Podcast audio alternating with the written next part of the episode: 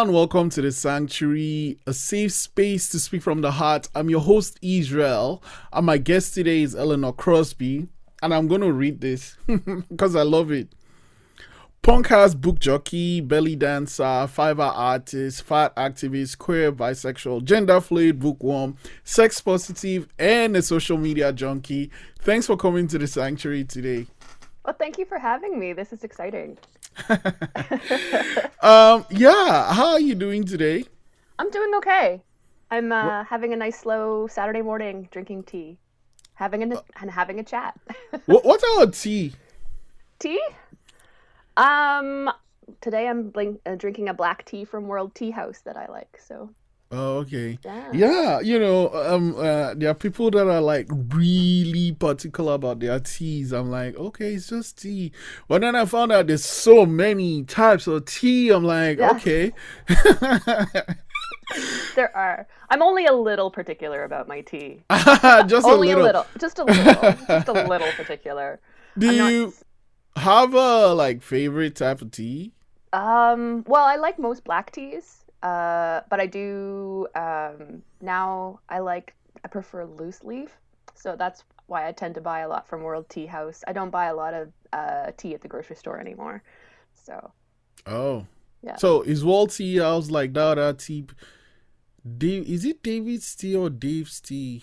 No, no, it's actually a local independent um, company that a friend of mine started, and oh, nice. it's organic and uh, fair trade and he and his partner often visit some of the the farms that the tea is created on and he has a tea mentor over in india and uh, yeah it's a great nice. little spot. Right right right right mm-hmm. right. Okay. Okay um so i'm gonna just go through the list and the sure. first one is Punkhouse book jockey. Yeah what's up there? Sure. Uh, well i'm a librarian and uh, it's a career I came to later in my life, and wait, wait, like in that library with the beautiful building, that one is that the one you walk in? No, no, I work out in uh, what is our uh, Halifax Public Library's Western District. So I work out in Spryfield, Clayton Park, uh, Tantallon, and Hubbards. I have a I have a district that I serve. Oh, oh, so like yeah. when like you don't just walk in one place, you have to mm-hmm. go. Oh, mm-hmm. okay. All right. I'm a, I'm a traveling manager. okay. Well, yeah, yeah. So the when you see Clayton Park, is that the Keshen Goodman one? Is that? Yes. Yeah. Okay. Yeah. Right, that's the one closest to me. That's how. Yeah, yeah, it's closest to me too. So there, we're probably neighbors and we don't know it. Right, right, right. um, so you said you got into that later in life. Why? Yeah. Why? Well, um, I didn't figure out what I wanted to be when I grew up until I was about 35, I think. How, uh, like, you know, growing up, did, like, you know, most people want to be something, even though it's unreal, you know, unrealistic, mm-hmm. something, right? Mm. Did you want to be something? Although up? I wanted to be many things when I grew up. Right. I wanted to be many things. Uh, at various points, probably an astronaut, a veterinarian, an archaeologist. Um, most the one that was excuse me, the one that was most consistent, however, was artist. Um, I ah. yeah, so I've been. Drawing. What are artists do? Oh, drawing. Okay. Yeah, well, a lot of different. Well, artists do a lot of different things. Uh, they make a lot of different kinds of art, right? So, uh, you're an artist. You create uh, film and podcast and conversation and safe spaces. So, I guess. Yeah, yeah, I'll yeah. take it. yeah, take it. Um, but yeah, so I think most consistently the what I wanted to be was an artist, and it was encouraged. So um, uh, that's kind of the the one thread that has been consistent throughout my life. But it's uh, it can be hard to make a life out of uh, and a career right. and survive off of art, right? Right. So I've had to do a lot of different things. Um, yeah. So then, how did you now fall into the library thing? Mm. Like you become 35 and you're like, oh wait, I want to be a librarian. well, I was 35. I was working in wholesale. Uh, I was I, I had manager in my title, but that didn't stop me from having to carry 50 pound boxes of clothing from Bali up three flights of stairs. No. And oh yeah, yeah, yeah. So I was I, I, yeah, it's a small business in Nova Scotia. Like you right. might have the title manager, but you're only getting paid like 14 bucks an hour, and you're still hauling boxes and picking orders. So. oh my god, you were a manager that was still hauling stuff upstairs. Oh, yeah. Well, yeah, it's small business, so you have to do everything still. Um, Right. But I also, because it was small business, I I didn't have uh, paid vacation. I didn't have paid sick time. I had no benefits. I wasn't building up a pension. And in my mid 30s, I kind of realized I should maybe, I had a little space to start thinking about actually having a future. And my future was looking bleak if that was kind of the industry that I stayed in. Right. I've always been a, I'm a huge reader. I'm a, a, a uh, what we would call a library super user a lot of the time, and uh, yeah, and the libraries libraries were vital to my existence in my 20s because I was on social assistance. Uh, I did all of I I built resume my I built my resume on a library computer. I searched for jobs on library computers. I used the library to um, check out all the books I wanted to read and the music and the that I wanted to listen to, the DVDs that I wanted to see. So, um, yeah, it, the library was a very important place to me when I was younger. Uh, And uh, so, yeah, when I was like thinking about what I wanted to do, I knew some librarians and they were really cool people. And uh, I was like, okay, well, I'll, I'll talk. I talked to one of my librarian friends and I was like, so I think I might want to do this. Uh, and uh, they persuaded me out of going to NSCC to do a library technician program because they were like, if you're going to do two years of school, you might as well do a master's because the technician the technician pay kind of cap is where a librarian pay starts. And then, you know, and I was just like, well, okay, that seems like a better investment. But it still took me another couple of years to decide to incur uh, that much more student loan debt. So, yeah, yeah. So I, I became a librarian because I wanted to give to other people what the library had given to me in my 20s. Right. Yeah. Um, I think one of the coolest things is that is where you know you have the little number on your key tag thing, and you can go online and like download books. You know, well, Yeah. like read. I, I think that's a, one of the coolest things, and old DVDs. Yeah. I like this too. Um, so how long have you been in the library now? Uh, just a little over eight years. Oh wow, and how's it been? Uh, it's been excellent.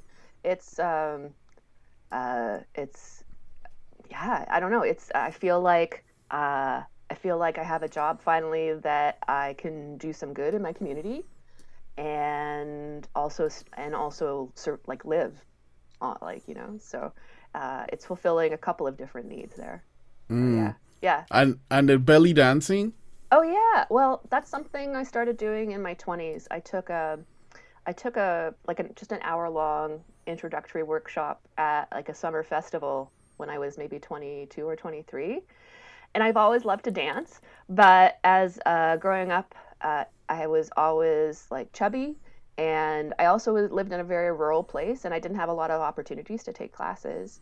Um, but uh, yeah, I took belly dance, and that's something that was accessible to me through uh, Halifax Recreation. Um, so I took that workshop, and I was like, "Oh my god, the music is amazing, and my body seems to be good at moving in these patterns." And it felt really fantastic. I felt it felt really good. So I started taking classes, um, and uh, I think within a year and a half, I was on stage. Just oh wow. Yeah, yeah, because Was that like something when you started it with? Was that where you saw yourself going, like actually performing?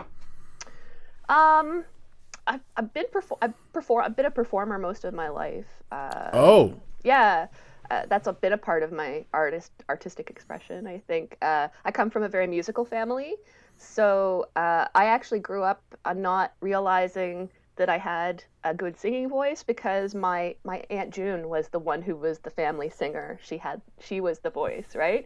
But most of our family parties would end up around a piano with all of us singing and making harmonies and uh, my elementary school, my my aunt June was our teacher, and we would do musicals every year, and so I participate in those Oh. and sing on- on stage. I took piano lessons for 14 years. I performed at recitals.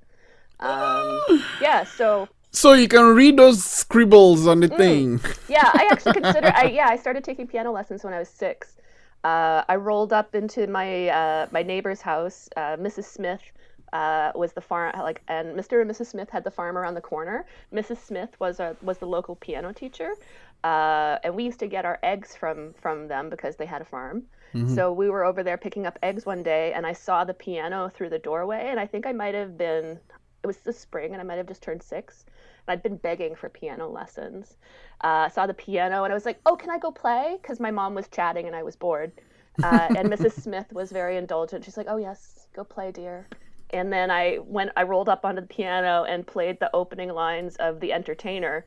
And mm. Mrs. Smith apparently turned to my mother and said, I don't usually start kids until they're eight. She can start this fall. So, yeah. Yeah. Wow. Yeah. yeah. So, do you still play? I can. Um, I think because I started so early, I can still read music, even though I haven't I haven't owned a piano in years. Uh, I can sit down with a sheet of music, and it's not going to sound great at first, but uh, with a little bit of just a little bit of practice, I can I can I can play the piano. Yeah, that's so cool. Um, uh, huh. I guess when was the last time you played then? Oh, it's probably the last time I visited my dad and stepmother down near Yarmouth. Um, uh, before they got rid of their piano. Um, oh, so it's been a it's been a couple of years. Right. But, yeah. Yeah, no, I uh my only knowledge is like I had this music teacher and he was harsh cuz he was uh, and you had to learn those things and it just didn't make sense to me, you mm. know. And apparently it's mathematical and I don't like maths, right? So mm-hmm. just like, what am I? No. And then you have to know what you want means. And then if it's on a certain line, you press a certain thing. I'm like, yeah. no. But I'm really envious of people that can play musical instruments, right? Yeah. So so that's cool. Okay, so you already had the recital yeah. thing happening. Yeah. Uh, yeah. you that just kind of transferred to the belly mm-hmm. dancing. Yeah, exactly. I mean, I'd taken one year of jazz ballet, I think, when I was 12 and performed in that recital. Um, so I guess it's always, uh, I'm used to demonstrating my skills, I guess. So uh, when there was an opportunity to perform, I wanted to do it. So yeah, yeah.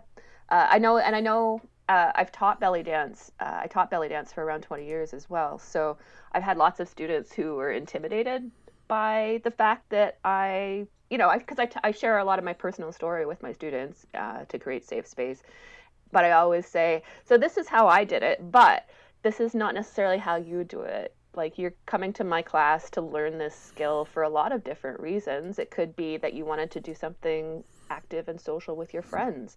It could be that you need to learn how to be in your body, and this is always going to be something that you just do for yourself. Mm. Um, so there's lots of different reasons why people, you know, try new things.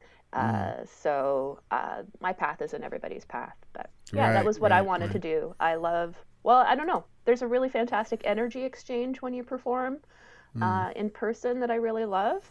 Uh, I feel like when I perform, I am like the best, brightest version of myself, hmm. and I just feel really. Uh, I feel almost divine in many ways. Like I've just got like this all this energy and I can give it to the audience, and the audience gives it back to me, and I can manipulate it and make them feel how I want them to feel with what I'm doing. So, mm. so for the 20 years you were teaching, mm-hmm. uh, was that like in a studio? Did you like how was that like in a studio, or was that in some space you created, or? What? Uh, I started. I did 10 years. I taught 10 years through Halifax Recreation again, I honestly I love like Halifax Recreation um, because their mandate is to provide all these opportunities at a low a lower cost for the community. Mm-hmm. Uh, so yeah, I start I, I taught at the at St Andrews Recreation Center for ten years, and I met so many amazing people that I still know to this day. Mm-hmm. I I can be anywhere in the city. I can be out and about. I could be in one of the libraries I work at. I can be, uh, and then I I will get some random person coming up and tell me that you were my belly dance teacher. I was just like, awesome. I hope you had a really good time in my class. yeah. yeah. Um, did you stop it? Do you still do it? Um, yeah. So well, the pandemic kind of stopped it for me. Um, Ah. yeah, so uh, after I taught at St. Andrews, I taught at my friend's uh, studio, Serpentine Studios, for seven, seven, well, anyway, seven or eight years, at least until uh, last summer. Um, I uh, did, we had to switch over to virtual classes, which I finished out the term that I was teaching. And on top of, on top of library work, which got uh, more stressful and more complicated last year because of the pandemic. The additional, the additional work uh, and energy it took to film a class, uh, it's it, and then also uh, try and engage with students over social media and it just it it wasn't very fulfilling. I don't think it i don't know if it's super fulfilling for the students. Uh, it certainly wasn't fulfilling for me. It it was more burdensome to me and it was really hard um, hard to film a class to nobody had not not have that energy exchange. Um, not know how it's really landing because students aren't responding to my emails or aren't commenting or anything like that. So um, yeah it was like creating in a in a vacuum a little bit. And a class is is for people. And if i don't have people then it doesn't it doesn't feel like a class i guess. Right. that's a thing for me Yeah. So, um, I was going to ask, these classes were they live or on demand? these were recorded so i would Oh, so you record post. and then send Yeah. it. Okay. yeah it might have been different if we'd ha- been able to pivot immediately over to like live classes it might have been a little different but yeah Hmm. Okay. it was well, it was too much it was too much Yeah. I guess, you know, before I go into the other things you do, now would be a good time to talk about last year. Mm. Um, change a lot of things, I guess, for you. You've mentioned the belly dancing classes and also the library. But, like, with the library, though, what changed? Well, I mean, we were we were closed for months. Um, so I I led one of the teams that um, figured out how to do virtual programming last summer. Um, so yeah, we had to we had to figure a lot of stuff out. We had to learn how to use Zoom to safely run uh, an online space for a program. Um, it was a lot of work, and then there was also a lot of fear and of the unknown because we didn't know a lot about the pandemic last year.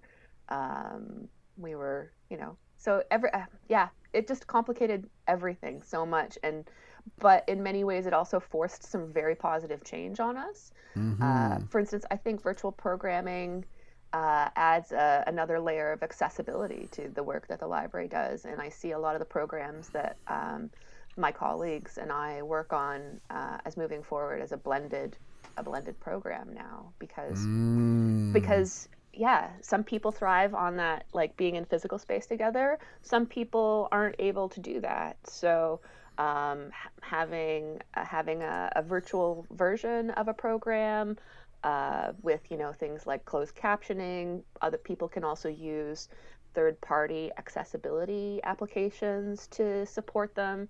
Um, yeah so and also you don't have to worry about childcare if your kids are home from school and you can't and they have to you know they're there and you need you know you need to do something for yourself um, you don't have to travel.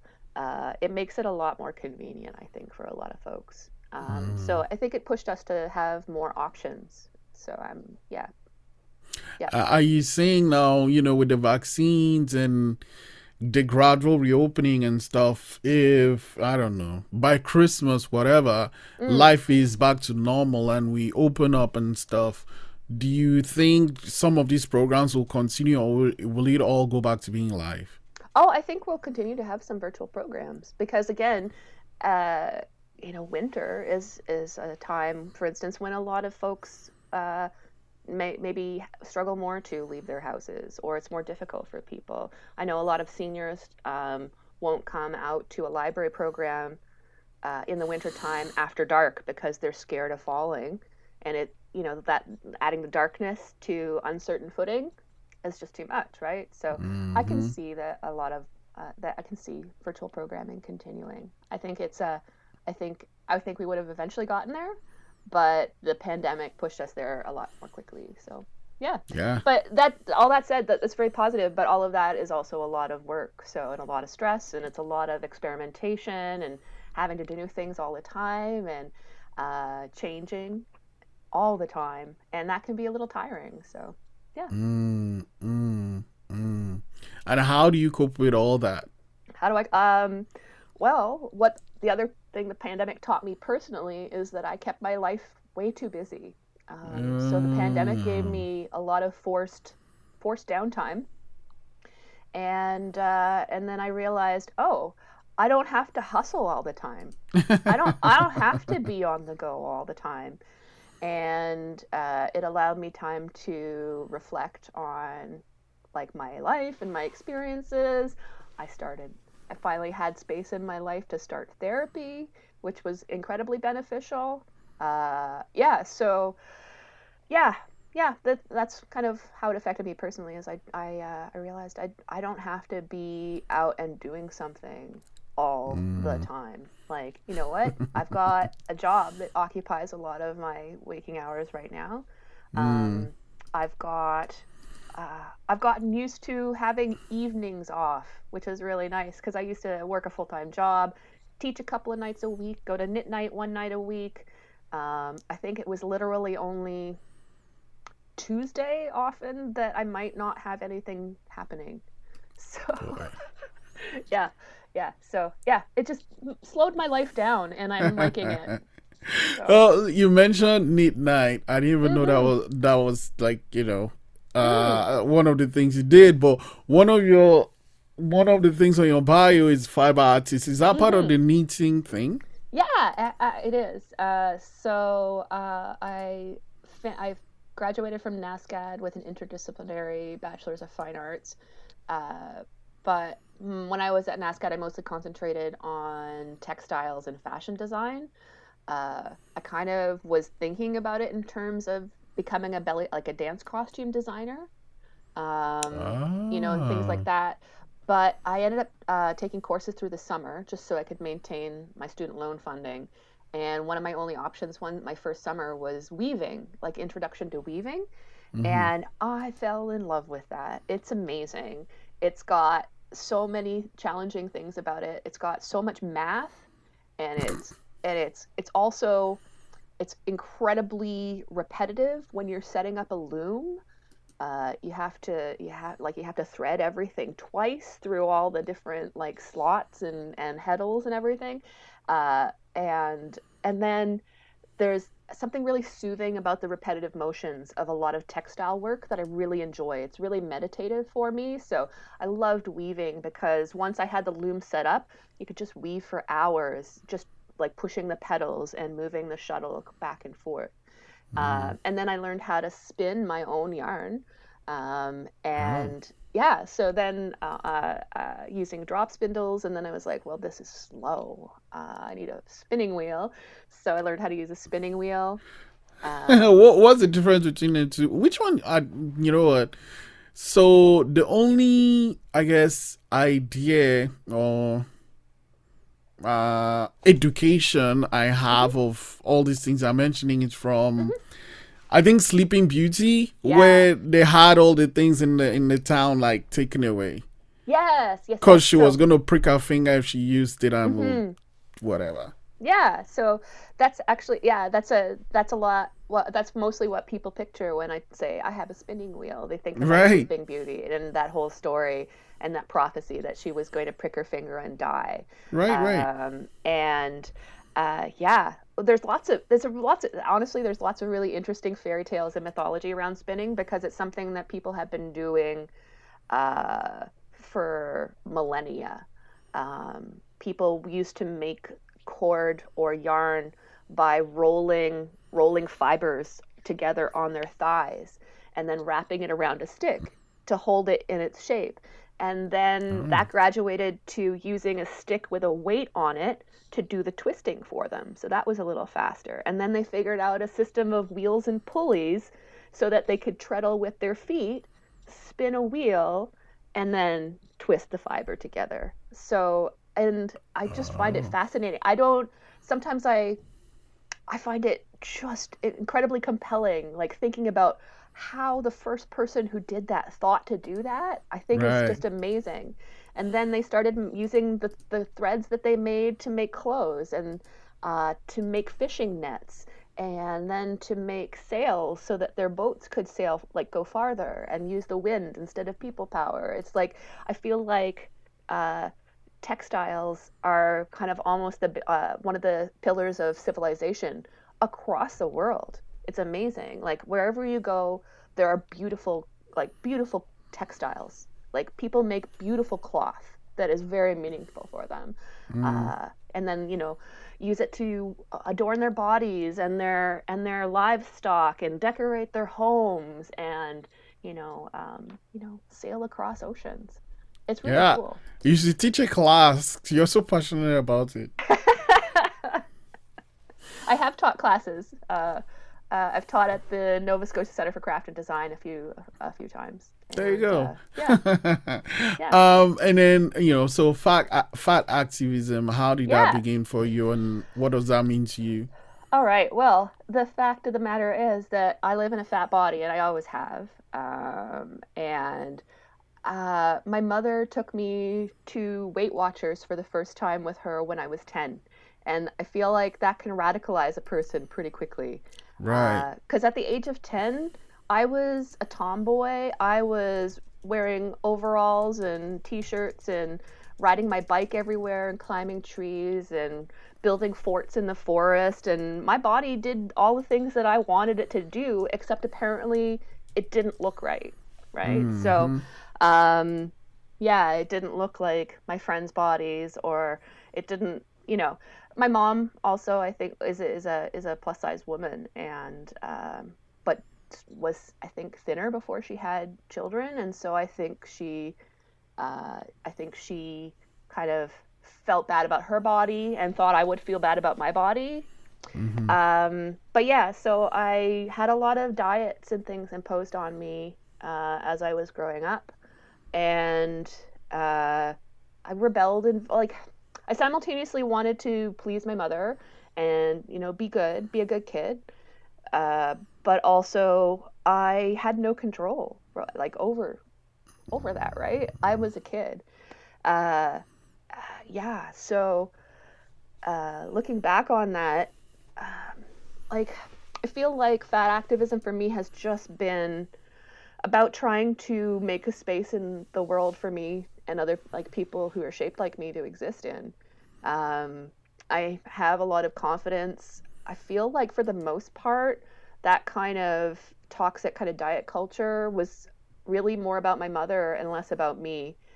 And um, I feel like I came out of that relatively unscathed because through it all, I, my body still did all the things that I wanted my body to do.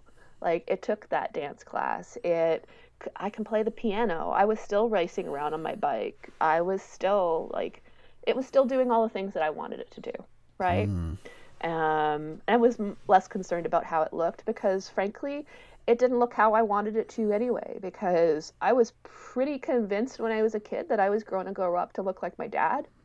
Um, so when female puberty hit, it was it was kind of a shock to me. So I think I probably had a little bit of dissociation from my body as well. But one of the things that belly dance did for me, and it all kind of ties together, frankly, belly dance really helped me like learn about more about my body the things i could use my body for and the beautiful art that i could make with my body um, mm. and also being an artist myself i took a lot of drawing classes i drew a lot of naked people and i never thought that they were ugly or awful because they weren't perfectly skinny in fact they were much more interesting to draw if they weren't like rail thin. Like um, one of my favorite models when I was doing my college degree was a 40 year old woman who had breastfed multiple babies, had wide hips, had loose skin in her belly, and she was so good to draw. Um, so yeah, that's another another thing that I used to do is I used to do a lot of nude modeling because I had the experience as uh, an artist drawing a nude model, I had some experience as a dancer and knew how to move my body, and I knew that I could be interesting to draw. And uh, yeah, I actually was a really popular model at NSCAD for quite a few years in the 90s and early 2000s. Oh. Um, it was part of my hustle. Um, and that's also part of my activism. It's just um, fat bodies exist, they deserve to exist. There is nothing inherently immoral about being fat. Um, fat people deserve to have the same rights and comforts as everybody else. Um, it's not contingent on if you're healthy fat, because that's also a thing. Um, it's not contingent on you attempting to lose weight.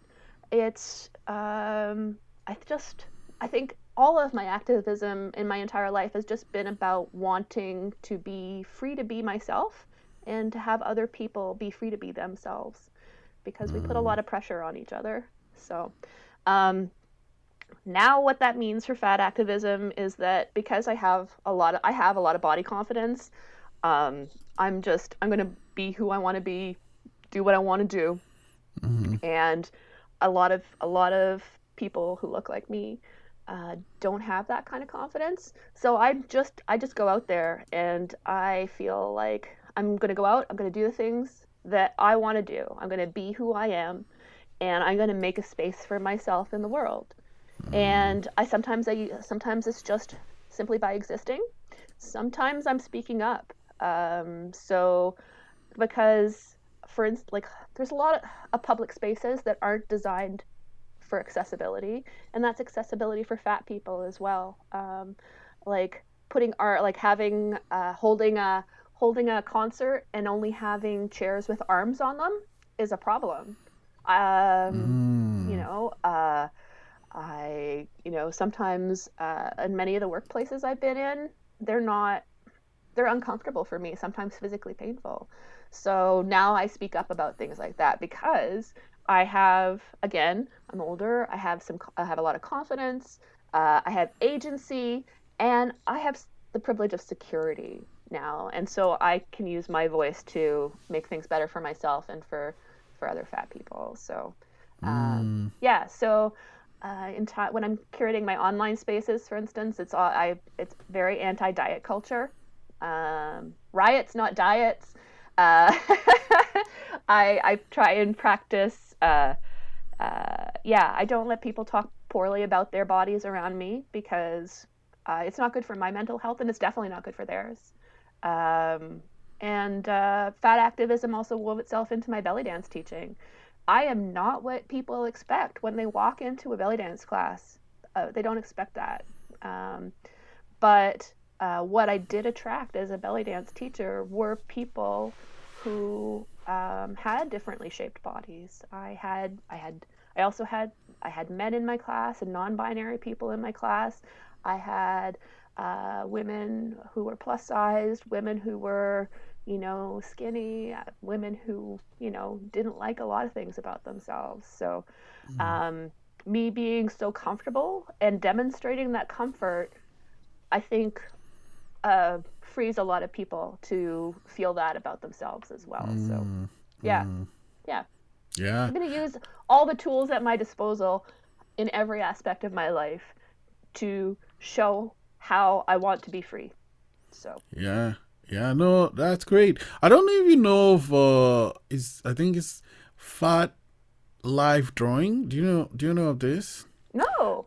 So I think it's on Instagram, and what it basically is is you kind of sign up, and it's every Sunday or every other Sunday you can draw people with you know different like of different body sizes and um what I like they do is so they actually donate the funds they raise to charity. So charities like um I can't remember the name now, but one of the charities actually helps donate like pads and tampons and things like this. Yeah, you should check it out. I should. Um, yeah, that sounds amazing. um. Okay. So I think the next set kind of blend into each other. Uh, with you saying you grew up wanting to like you- you grew up thinking you'd look like your dad when you're grown. Um, so that's like you know the gender fluid thing, queer, bisexual, and sex positive. They kind of in, in a way go together. Do you want to talk about all those? Sure. Um, yeah, so I, I thought, hmm. yeah, so as I said before, puberty was a was a hard time for me. Uh, I grew I grew breasts uh, really early. I think I had to wear my first bra when I was maybe nine, um, and uh, that kind of triggered for me a period. Well, it lasted for a good long time where I would only dress in jeans and plaid shirts that kind of hid my body. And I was always really excited when I got mistaken for a boy. Uh, it was it was it was great. Um, and then I don't know it from like yeah. But then I also then got back uh, got you know I don't know. There's just always been. My life is just very confusing. it's always been very confusing. I uh, yeah.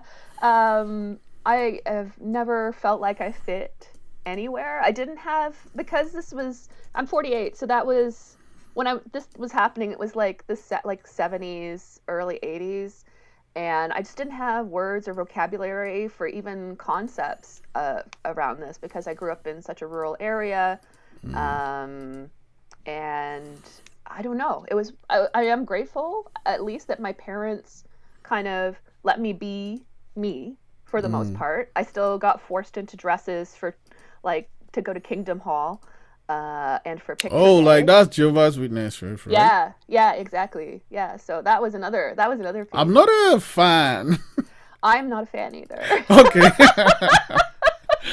no, so uh like okay, so this is anyway, I had a friend we're really close and they're Jehovah's Witness, and that's not like it's not because they come to your door and knock. That's frustrating, but it's fine, whatever.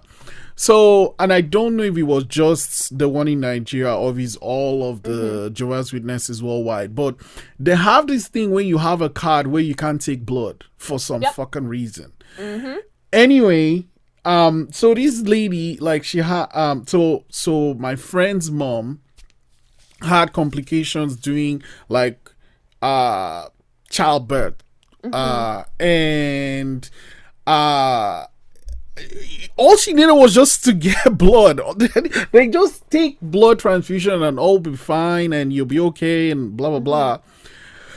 Uh no. Uh well at a point she was okay she was going to take it but then the you know the witnesses came and like they gave mm-hmm. her like this talk and she was like no you know you can't take blood because in the bible whatever. Anyway she mm-hmm. died. Mm-hmm. And like all she had to do was take blood. So so i'm not like a fan. Yeah. i'm, I'm just not a fan yeah, I'm not a super fan either. I'm not. One I am not a Jehovah's Witness. Uh, okay so you so you grew up uh there okay okay Yeah. and then you would have to dress it okay yeah, yeah, yeah. Um, but yeah, I, I don't know. Um, that I don't know. Uh, gen like different gender expression has just kind of moved through my life like a sine wave. Like it's just um, sometimes I express myself uh, in more masculine ways, sometimes in more feminine ways. Uh, when I started belly dancing, that really helped me embrace, I think, uh, feminine feminine strength and power uh, at that time. Um, and uh, but now I think uh, I've for years I've always thought of me belly dancing as like kind of almost like doing drag. Um, it's oh yeah, so it's uh, I, you know what RuPaul says, uh, "We're all born naked. The rest is drag." I think that is really applicable. So, um, yeah, most of the time my gender expression is pretty neutral. I'm kind of a jeans and t-shirts and plaid shirts kind of kind of person, no matter what. Uh, And um, sometimes uh, again, again, it's all twisted up with fat activism um, because, uh, and gender expression. Uh, again, because as a fat person, I don't have a lot of choices in the clothes I get to wear. Uh, in many ways, um, there's only a few stores that I can shop at that have clothes that fit my body type, uh, and and a lot of a lot of fat women especially, like people with fat female bodies, are to be acceptable, you have to be ultra feminine, right? You have Oh. to like so yeah, it's been a struggle. The pandemic was hard for me last year because last summer Reitmans had to go into I think receivership or like they were going to have to close either um, they they were going to have to close some of their stores. And Reitmans is the parent company that has a uh, has a couple of plus size stores uh, attached to it, like Penningtons and Addition Elle. So I was freaking out because if I lose those stores, I have nowhere, nowhere to buy clothes to cover my body, never mind express my personal style. You know, I mm-hmm. posted about my dismay at this potentially happening, and I had all of my like my straight size friends saying things like, "Oh, but I hear there's this wonderful boutique in Bedford," and I'm just like, "That is one one independent store and I am literally worried about having to maybe make my own underwear right now because I won't have anywhere to buy it. Um, so I was like having to check people's privilege there. I was like, listen, you can go to the mall and you've got 50 stores you can go shop in. I go to the mall, I've got one. If that one store goes away, Mm, what am I doing? Right? right, right, Um, right. so yeah um yeah so i had some really hard gender gender stuff to deal with last year uh because i think what upsets me the most throughout my life is when my choices are being taken away from me. Um Yeah, yeah, so when i'm not free to be myself and in many ways that was i felt like it was being taken away from me. So um yeah so uh, the way my brain rebelled at that was to really send me into like uh like a like a very much a non-binary gender expression or even almost masculine gender expression for quite a few months i remember one morning i think i was I can't remember. I was going to be going to a meeting and I was like, oh, maybe I'll put on a little makeup this morning. I'm going to be seeing people in person and they will see my eyes and stuff like that. So I was like, so I started, I put on, I darkened up my eyebrows a little bit. And then I, I start, I put on, I put mascara on one eye and then I looked up into the mirror and I was like, oh God, no, no, no, no. And then I had to wash it all off because I was like, that's not me today. so, uh, yeah, I was actually really impressed. Like recently, I, I wore a dress. I felt like wearing a dress, so I wore a dress. Uh, so um, yeah, yeah, it, yeah. So gender fluid, I guess, is the term that I think best describes how like my state of being right now. Um, maybe if I'd had, you know, more words and options and concepts when I was a teenager, uh, I might have done some medical transitioning. But at this late stage, I've got lots of other things going on with my body that uh, I think would make it not great. And I've done a lot of work over the past couple of decades using things like belly dance and advocacy and um, you know to get the comf- like to embody in my in myself right? So um yeah I, and there's actually there's a lot about my body i really appreciate and uh yeah. So no, yeah that you know, kind of that's excuse me, that sums it all up. So he still comes back to the fat axism. I'm gonna let you go with this one question though. Um, someone is gonna say one of the I guess replies or responses that people always give, or mm, usually some of the time give for someone like being fat positive is that it's not healthy, yeah. Right? Like, uh, what do you say to that? well how healthy are they? But you can't judge somebody's health by looking at them. I mean looking at me i'm fat but you know what? My um, i have excellent blood pressure. My cholesterol is perfect. Um, i am incredibly healthy.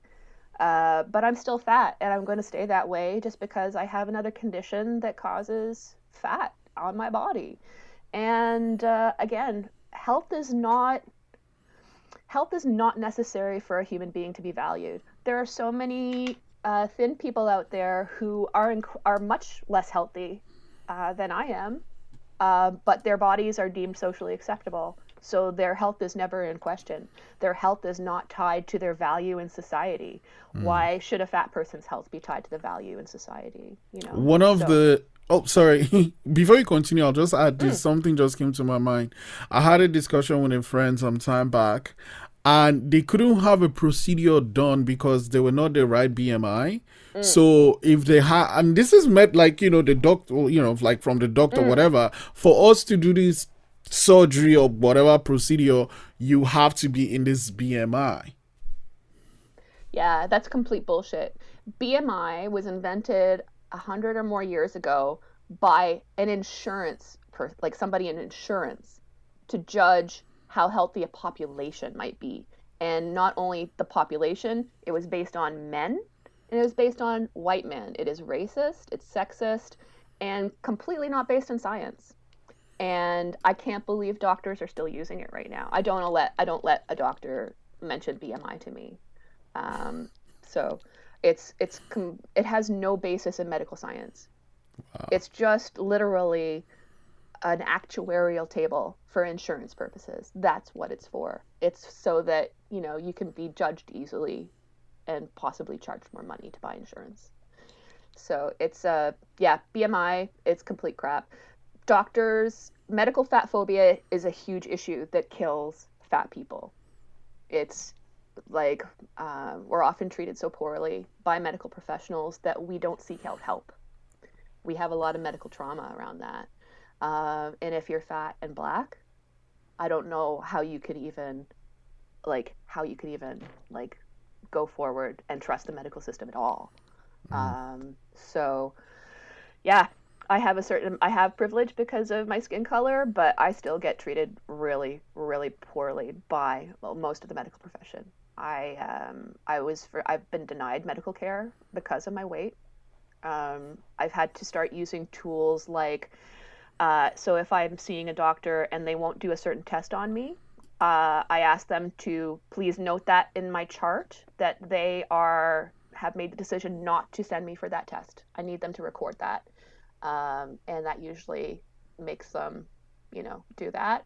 Other other tools that I use uh, with medical professionals uh, that I've learned, uh, I ask them. So if they tell me that I have to lose weight, I'm just like, okay, I didn't come in here about my weight. I came in here because I've got plantar fasciitis from walking in uh, secondhand shoes 45 minutes a day to my job because there's a bus strike.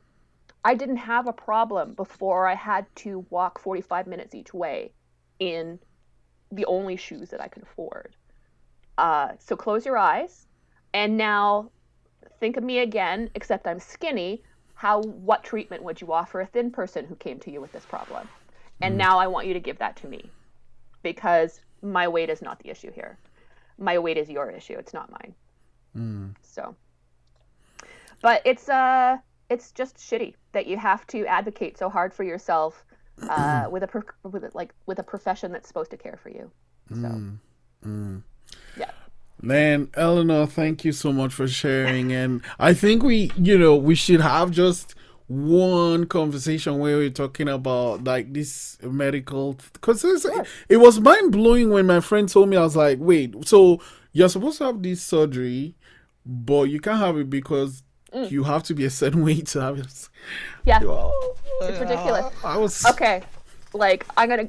I have a soapbox so high to stand on for this. like you have no idea. I have a friend um, who had who tried for years to lose weight so she could get breast reduction surgery in Nova Scotia because you had to be a certain BMI before they would remove any breast tissue. Hmm. And which is again bullshit. So she she had uh, so she was a curvy curvy woman. Um, she would lose weight and then she'd lose a little bit of belly and that was part of the support for her really large breasts. And then as soon as she lost enough weight to lose that support, her breasts would start really hurting her back, and they would hurt her back so much that she couldn't exercise anymore, and she would gain the weight back. Um, she uh, eventually moved to Alberta, where they did not have a BMI uh, requirement for breast reduction surgery.